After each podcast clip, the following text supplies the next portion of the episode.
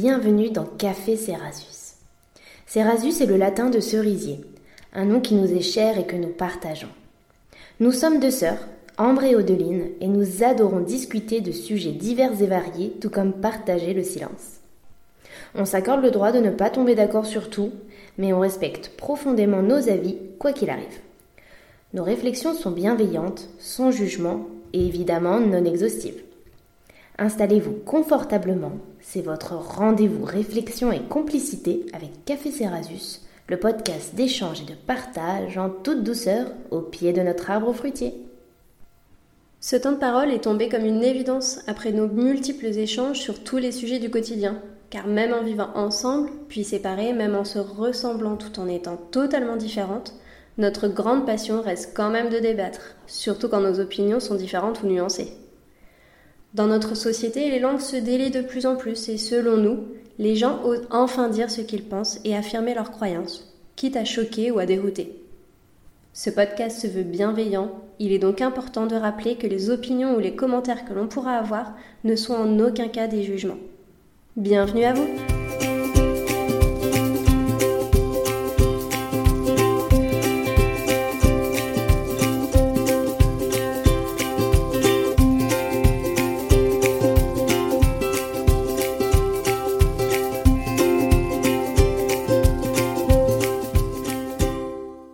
La spiritualité dont nous avons creusé le sujet dans l'épisode précédent nous a amené une introspection de nous-mêmes et à se repositionner face à son environnement. C'est alors érigé devant nous la question de la santé mentale, thème très actuel dans nos sociétés occidentales. Ainsi, en 1967, lors d'une intervention dans le cadre d'un cercle d'études psychiatriques, Jacques Lacan affirmait sur la santé mentale et les phénomènes en résultant que, je cite, Plus ça va, plus ça prend tout un autre sens, et plus ça devient soumis aux transformations de la science, plus c'est ce qui domine toute notre vie quotidienne. Fin de citation. Ainsi, les troubles psychiques et psychiatriques dépassent les barrières de l'individualité et peuvent répondre à des interrogations bien plus collectives et politiques. Nous avions abordé la notion de bien-être dans la saison 1 de Café Cerasus, et cet épisode pourra résonner comme un complément. Comment se porte ta santé mentale en ce moment A? Pour être honnête, ma santé mentale fait des hauts et des bas depuis la pandémie. J'essaye vraiment de prendre sur moi, de penser aux jolies choses simples, etc. Mais là, je dirais que je suis plutôt dans un creux, sans vraiment savoir pourquoi. Pourtant, me direz-vous, tout va très bien dans ma vie. J'ai une famille aimante, un boulot que j'adore, des hobbies et des projets qui me comblent. Je me dis juste que je fais partie des 450 millions de personnes qui souffrent de troubles mentaux selon l'OMS. Je ne parle pas forcément de troubles diagnostiqués par un professionnel de la santé mentale, juste d'un spleen lancinant qui ne me quitte jamais guère longtemps en ce moment. Je suis dans une période de ma vie qui est top, mais voir le monde brûler à petit feu avec la guerre en Ukraine, notamment, n'aide pas trop, tant je suis quelqu'un de foncièrement positif. J'avoue également ne plus pouvoir porter les pensées négatives des gens autour de moi, que ce soit des proches ou des personnes sur les réseaux sociaux. Absolument tous les sujets en ce moment sont axés sur la négativité et ça me saoule un peu.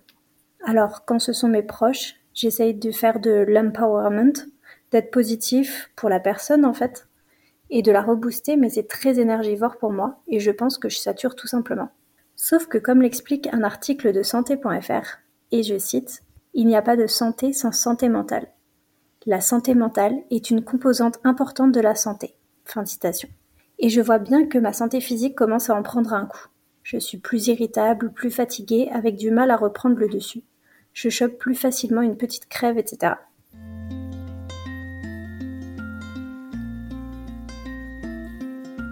Alors pour le moment, je suis une série de séminaires sur le bien-être et la sérénité organisés par Organizen Green Mom, une influenceuse Instagram et autrice.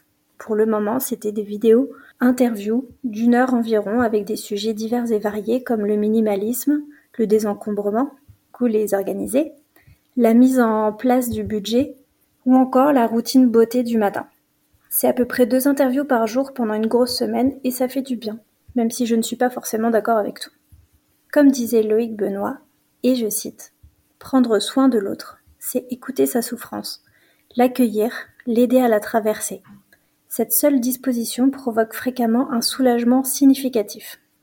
Mais prendre soin, c'est aussi accompagner cette personne dans son cheminement à advenir, l'aider à accoucher d'elle-même, à faire émerger ce qui l'anime, à participer à son développement.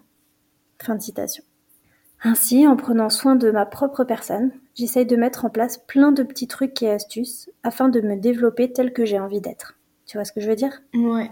Et ce que tu exposes me fait penser à l'ambivalence qui semble exister entre la libération de la parole, avec le fait d'oser dire qu'on ne va pas bien et qu'on peut avoir besoin d'aide, et le fait de s'auto-centrer pour aller mieux, en s'éloignant parfois, pour un temps ou de manière permanente, de certaines personnes énergivores et négatives.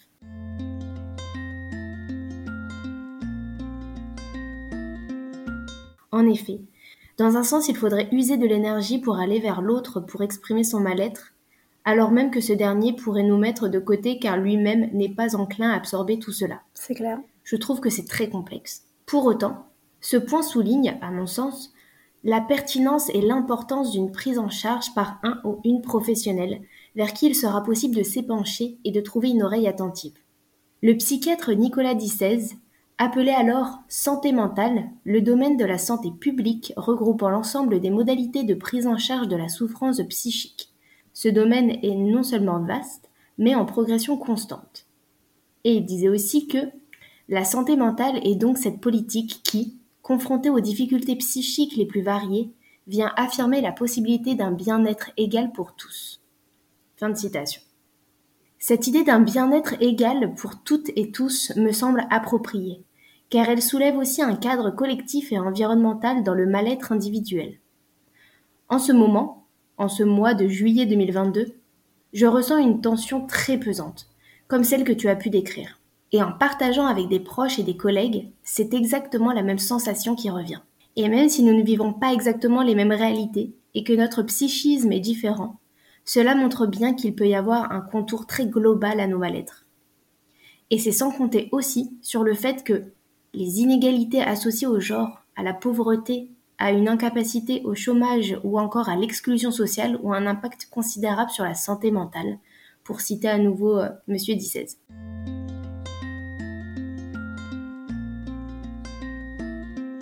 Ainsi, tout comme nous l'évoquions dans l'épisode sur la sexualité, ce qui peut nous sembler intérieur à nous-mêmes et proche à chaque individu, est finalement un sujet très politique.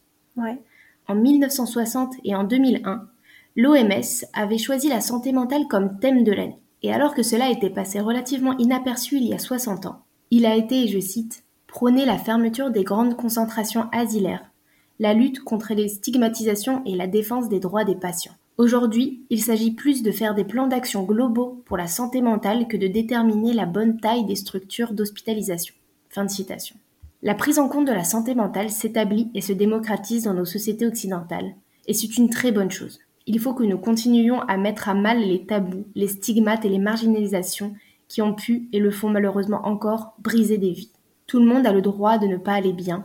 Le positivisme à tout prix est un danger car c'est se nier et ne pas écouter ses besoins. Et aujourd'hui, nous accueillons Augustin, qui est psychologue et qui va nous parler de sa vision de la santé mentale et de son travail. Bonjour Augustin. Bonjour Lynn. Du coup, est-ce que tu pourrais te présenter, s'il te plaît? Oui, en, quelques mots, euh, bah, comme tu l'as, souligné, je suis psychologue clinicien depuis maintenant cinq années. Euh, j'ai étudié à l'université Paris Descartes, qui est une formation euh, de psychopathologie j'ai travaillé durant quatre années chez Emmaüs Alternative pour un projet d'insertion socio-professionnelle pour des jeunes adressés par l'aide sociale à l'enfance, mhm. euh, avec deux grands types de publics, des, des, jeunes qui ont grandi en France et qui, euh, à un moment donné, pour des raisons multiples, euh, sont pris en charge par l'organisme de l'aide sociale à l'enfance pour suppléer à leur, à leur éducation, souvent dû à des, des, parents très carencés avec des problématiques multiples, que ce soit des, des addictions, euh, des violences euh, physiques, des, des, des, problèmes avec, euh, avec la justice ou autres, des maltraitances multiples. Et un, un, autre public qui renvoie à des questions de société encore plus, plus élargies, qui sont des, des jeunes qui ont fait le parcours d'exil pour venir en France, généralement et principalement pour des, des raisons économiques. Là, c'est tout un autre travail où euh, il, s'agit d'articuler un peu les, ce qu'il pensait. Donc j'ai travaillé pendant quatre années sur ce dispositif avec euh, plusieurs collègues. Il s'agissait euh, de, mettre en place un lieu qui permette à ces jeunes de, faire adresse, de sortir d'une errance où ils puissent euh, s'arrimer pulsionnellement à un endroit et petit à petit tenter ensemble de les accompagner à, à pouvoir s'insérer dans le tissu social, faire avec les autres et eux-mêmes, à pouvoir soutenir un désir professionnel, de reprise d'études ou autre. Euh, voilà, ça, ça a été euh, la source principale de mon activité ces quatre dernières années. J'ai euh, également une pratique en libéral depuis depuis un an. Et j'ai fait des analyses de pratique aussi avec différentes associations où il s'agit d'essayer de, de, comprendre pour des équipes en difficulté ce qui s'engage dans la rencontre et dans la relation avec les personnes qu'ils accompagnent et, euh, et, et, comment ce qui peut se manifester comme un mal-être des, équipes, euh, une mésestime d'eux-mêmes, une perte de désir, d'énergie, de volonté de travailler. Euh, comment tout ça peut se relancer en essayant de comprendre justement ce qui s'engage au cas par cas dans les rencontres avec euh, les, différents, les différentes personnes accompagnées. D'accord. Et là, du coup, même si tu as vu et tu vois une variété quand même de personnes et de profils, de problématiques, tout ça, où est-ce que tu placerais la santé mentale dans tout ça?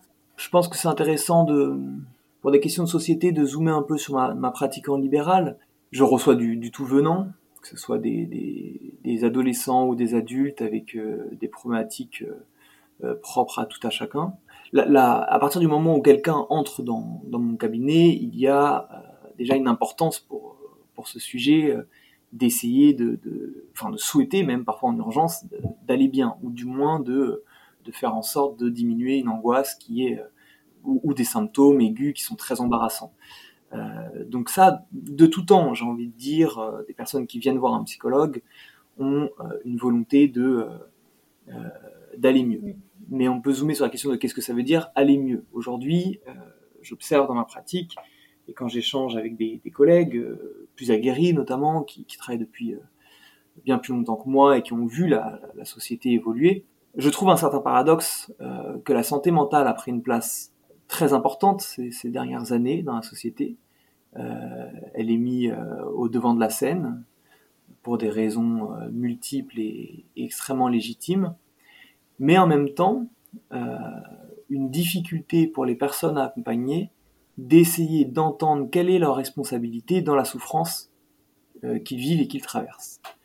je trouve qu'il peut y avoir un petit peu quelque chose d'un, comment dire ça, d'un euh, retirer un corps étranger qui fait problème. Alors que justement, tout le travail avec ces, ces personnes-là est de leur faire entendre que mm. Il y a quelque chose qui ne peut pas se dire autrement que par le symptôme et par l'angoisse, quelque chose qui appartient à l'histoire subjective du sujet que j'ai en face de moi, et qu'il faut essayer de détricoter et euh, d'entendre différemment pour pour tenter de retrouver le parcours de, son existence. Et tu penses qu'il y a eu une évolution euh, depuis la pandémie? Enfin, Qu'est-ce que tu observes, toi, dans ta pratique? Ah, santé, euh, enfin, la, pandémie, a, il suffit de regarder les statistiques, ça a été désastreux au niveau de, euh, des, enjeux psychiques, notamment pour, pour les adolescents, les jeunes adultes, les enfants également, sous, différentes formes, hein, mais les adolescents avec des, tentatives de suicide assez importantes, des entrées dans la psychose assez assez prépondérante, très très, enfin un nombre de de, de, de, de décompensations très euh, très soutenues durant cette cette période-là. Euh, donc la pandémie a été un, je pense, un des éléments déclencheurs d'ailleurs qui qui a fait que l'État euh, a pris en charge cette question de la santé mentale. Euh, mais, mais, je pense aussi que la pandémie est venue, mettre en lumière une société avec des individus qui, qui vont mal, quelque chose où euh, depuis longtemps, il y a, il y a quelque chose qui ne va pas. Il y a quelque chose d'un malaise collectif, mais depuis, depuis plusieurs décennies, la question de la, souffrance psychique est de plus en plus importante. On est une société très paradoxale où les gens se disent heureux. Pourtant, depuis quelques années, voire décennies, il y a un nombre d'anxiolytiques, d'antidépresseurs ou d'antipsychotiques qui sont de plus en plus consommés dans ce même pays il y a, encore une fois un, décalage à ce niveau-là. Et toi, est-ce que est-ce que tu as vu une évolution euh, dans, ta pratique, ou en tout cas dans la vision que, qu'on pouvait avoir des psychologues, notamment avec l'histoire de, du remboursement, tout ça, euh, par la sécurité sociale, euh, tu vois, toutes ces choses-là. Est-ce que tu, tu as l'impression qu'il y a une, forme de reconnaissance de la société, finalement, des, des, atouts d'une prise en charge par un psychologue? Mais tu vois, je, je, pensais à cette question euh, avant le podcast et ce qui m'est venu directement en tête, c'est c'est une analogie avec, euh, par exemple, une entreprise euh, qui, dysfonctionne, qui va mal, et qui va faire appel à des consultants pour régler le problème. Mmh. Euh, j'ai l'impression que les psychologues sont un peu mis à, la même, à cette même place par l'État. C'est-à-dire que nous sommes dans une société qui, à divers niveaux, rencontre des problématiques importantes, et on va demander aux psychologues de régler les conséquences psychiques d'une société qui dysfonctionne. Donc déjà, je, je pense que là, c'est c'est euh, une question très complexe, mais euh, où les choses doivent aller vite, se régler rapidement, être euh, rapidement sur pattes et aller bien. alors qu'on se rend compte que quand on accompagne des personnes, ou quand on a soi-même fait un suivi assez conséquent, que rapidement les questions se posent différemment. qu'il s'agit pas bien sûr qu'il s'agit d'aller mieux, mais qu'il s'agit d'essayer de comprendre qu'est-ce qu'on engage dans son rapport au monde, aux autres et à soi-même, quelle est notre euh, place dans, dans ce dont on se plaint, qu'est-ce qui, euh, qu'est-ce que j'agis à mon insu euh, dans ce qui fait, par exemple, destin et qui me satisfait pas dans ma vie, et, et dans quelle mesure, je, au fil du temps, je peux en prendre la mesure, donc tendre mon oreille pour permettre à la personne que j'écoute de mieux s'entendre. Donc, je pense que il y a des tentatives de l'État de mettre en place des choses. Ce qui est important et, ce qui est euh, nécessaire, euh, mais, euh, mais je pense qu'il faut prendre aussi la mesure de ce que c'est que la vie psychique. Qu'est-ce qu'on entend par santé mentale et qu'il ne faut pas créer une dichotomie maladie, santé mentale. Et du coup, toi, en tant que sujet, mhm. pour reprendre tes termes, comment tu arrives à allier toi, tes propres problématiques, euh, ton propre parcours avec euh, ce que tu entends en fait au quotidien. Euh, comment mm. tu arrives à jongler pour pas absorber du coup tout, mm. ça? C'est un travail assez, assez difficile à ce niveau-là. C'est comment dire? C'est une attention, une vigilance permanente. C'est un métier particulier. Il s'agit de, de prendre le risque de la rencontre, de plonger à deux et de, de, de, voir ce qui, ce qui s'engage dans la relation entre mais euh, en faisant toujours dans l'après-coup ce pas de côté, en essayant de penser justement la place à laquelle nous met euh, la personne en face de nous, comment nous on réagit à cette place, comment ça résonne en nous. Je dirais plus, non pas forcément les dire, c'est jamais vraiment le, pour ma part en tout cas, les propos des gens qui me, euh, qui me, qui peuvent euh, être source de, fatigue, de difficultés, de, euh, euh, voire même d'anxiété. Hein. C'est plus devoir élucider la place à laquelle on me met et ne pas laisser tout ça en train de, flotter dans, quelque chose qui ne se conscientise pas. Il y a une nécessité d'avoir un peu une ligne directrice et un regard aiguisé sur ceux qui s'engagent en relation, ce qui se joue dans le transfert pour la personne accompagnée, comment on en rend compte, comment on se positionne aussi au vu de la place à laquelle on est mis et de, la manière dont ça résonne chez nous. Est-ce que là, en partant sur une formation de psychanalyse, est-ce que, le souhait c'est aussi de pouvoir prendre plus le temps ou de faire quelque chose euh, parce qu'il me semble que la psychanalyse euh, c'est un travail qui est beaucoup plus sur du long terme euh, ou peut-être que je me trompe, mais en tout cas, c'était, quel était en tout cas ton, souhait à partir sur cette formation-là? Mon souhait de, partir sur cette formation, c'est de pouvoir, ben, ça, renvoie un peu à la question d'avant, d'avoir du temps pour penser. Penser ma pratique, penser euh, euh, ce qui s'engage dans les différents suivis que j'ai actuellement, et pouvoir en, faire une expérience en fait. Pas, stagner dans dans des, dans des séances euh, qui se suivent les unes, les unes après les autres, mais pouvoir au fil du temps euh, euh, en dire quelque chose de, de, cette pratique. Et pour ça, la, la, la le, discours capitaliste est une société, société marchande qui prône un individu qui est qui est sommé à jouir, qui qui est de plus en plus subjugué par lui-même et, et, de plus en plus comment dire mis à une place permissive où il peut s'autoriser ce qu'il souhaite sans rendre compte de sa place quelque part dans le collectif. Je voulais articuler ça, cette question d'une société marchande capitaliste dans un toujours plus de jouir à, une, à la question de, euh, de sujets contemporains qui sont de plus en plus hermétiques à, leur, euh, à l'altérité en eux, euh, une dimension de plus en plus hermétique et, la sensation d'être de plus en plus envahi par les autres, les petits autres autour de nous, par les individus, comme on voit dans les magazines populaires, de plus en plus une terminologie et toute une sémantique euh, autour euh, des relations dites toxiques, euh, des pervers narcissiques, et je voulais mettre en perspective voilà, cette dimension où les individus, les sujets actuels ont de plus en plus de, de mal à faire avec, avec l'altérité, avec l'autre qui peut être vécu comme menaçante et envahissante. Bah merci beaucoup. Avant de, avant de finir, est-ce que tu aurais quelque chose à dire aux personnes qui nous écoutent et qui peut-être sont en difficulté en ce moment psychiquement?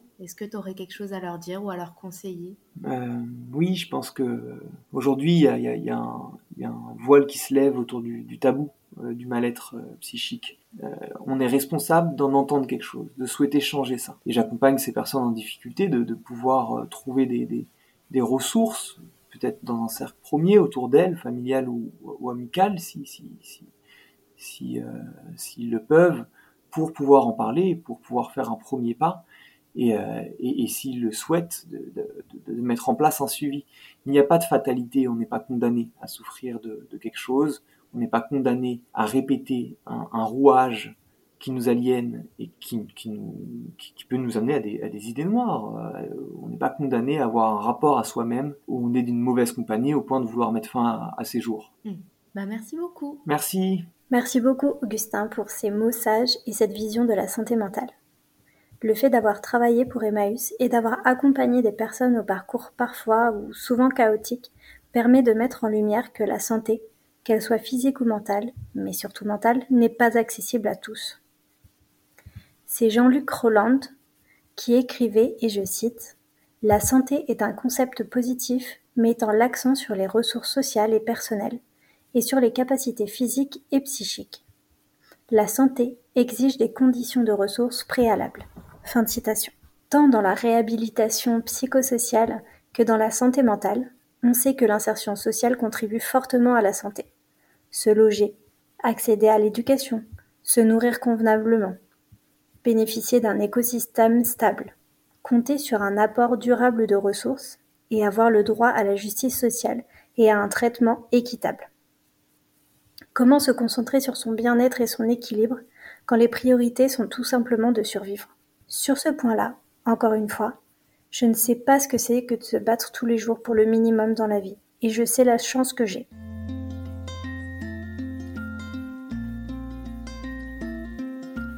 J'essaye de me remettre à la méditation en pleine conscience, qui permet de synchroniser nos émotions et de prendre du temps pour soi. Mais le rythme effréné de ma vie est un petit frein, je l'avoue. Mais je suis contente que de plus en plus de personnes autour de nous, que ce soit dans le cercle proche ou les célébrités qu'on peut aimer, etc., dégomment un peu les stéréotypes sur ce sujet, que l'on arrive plus facilement à en parler sans être pris ou prise pour un grand détraqué, ou à l'inverse, que les gens autour de nous aient honte d'admettre qu'il est important de se faire aider. Oui, c'est ça. Admettre qu'on n'est pas au top, ce n'est pas une fragilité. C'est seulement être une personne humaine dans un contexte de vie et un environnement social, avec des variations d'humeur et d'énergie et compagnie. Après, et ça me paraît important de le rappeler dans cet épisode, mais une personne peut traverser une mauvaise période, et cela peut transpirer dans son quotidien ou sur ses proches, sans pour autant qu'elle-même ne s'en rende véritablement compte. Tout le monde a un cheminement propre, plus ou moins long, selon sa connaissance de soi, ses capacités diverses, son niveau de fatigue ou encore ses peurs. De fait, il ne sert à rien de blâmer une personne qui ne se livre pas, ou qui, et je mets des gros guillemets, n'avoue pas qu'elle va mal, alors même qu'on ne sait pas ce qui se passe au fond d'elle à ce moment-là. Christophe Petitjean définissait d'ailleurs la dénégation, ou le déni, et il disait que c'était une information qui est trop difficile pour être intégrée d'emblée.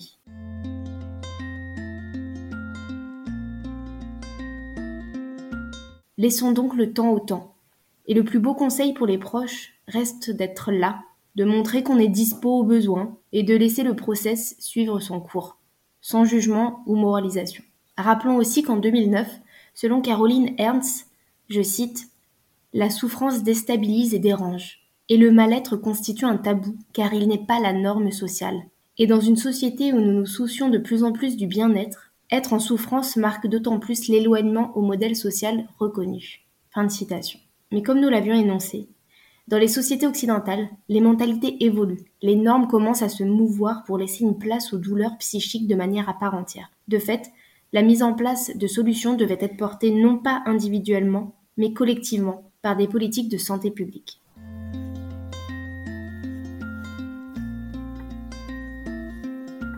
La santé mentale est un enjeu majeur qui s'est amplifié avec la pandémie de ces deux dernières années. Et il est important de garder à l'esprit que les personnes ont des besoins différents concernant leur façon de gérer cela. Pour finir sur un article de l'OMS sorti en juin 2022, l'Organisation mondiale de la santé parle de l'urgence à intensifier l'engagement et les actions des décideurs et des défenseurs de la santé mentale pour que changent les attitudes, les mesures et les approches à l'égard de cette dernière et des soins qui lui sont consacrés. Les 194 États membres de l'OMS ont tous approuvé le plan d'action global pour la santé mentale à l'horizon 2030 afin de transformer cette dernière. Si le changement est possible, les efforts engagés sont encore trop timides. Il est important de bâtir des réseaux communautaires de services interconnectés qui s'écartent des soins en milieu surveillé dans les hôpitaux psychiatriques, mais également de diversifier et élargir les options de soins pour les soucis de santé mentale courants tels que la dépression et l'anxiété, sachant que le rapport avantage-coût est de 5 pour 1. C'est énorme. Il s'agit d'un sujet tristement d'actualité, et nous pensons fort à toutes ces personnes qui font le travail pour aller mieux, à celles qui n'ont pas encore trouvé le courage de franchir le pas, et à ceux ou celles qui se retrouveront peut-être pris dans l'engrenage. Force et honneur. Nous avons hâte de vous dévoiler notre dernier épisode de la saison 2, Bilan de cette année riche en expériences, changements personnels et professionnels, et pour le moins tumultueuse. N'hésitez pas à commenter, liker et partager notre travail. Et n'oubliez pas, la vie est toujours plus douce sous le cerisier de Café Cerasus. Thank you.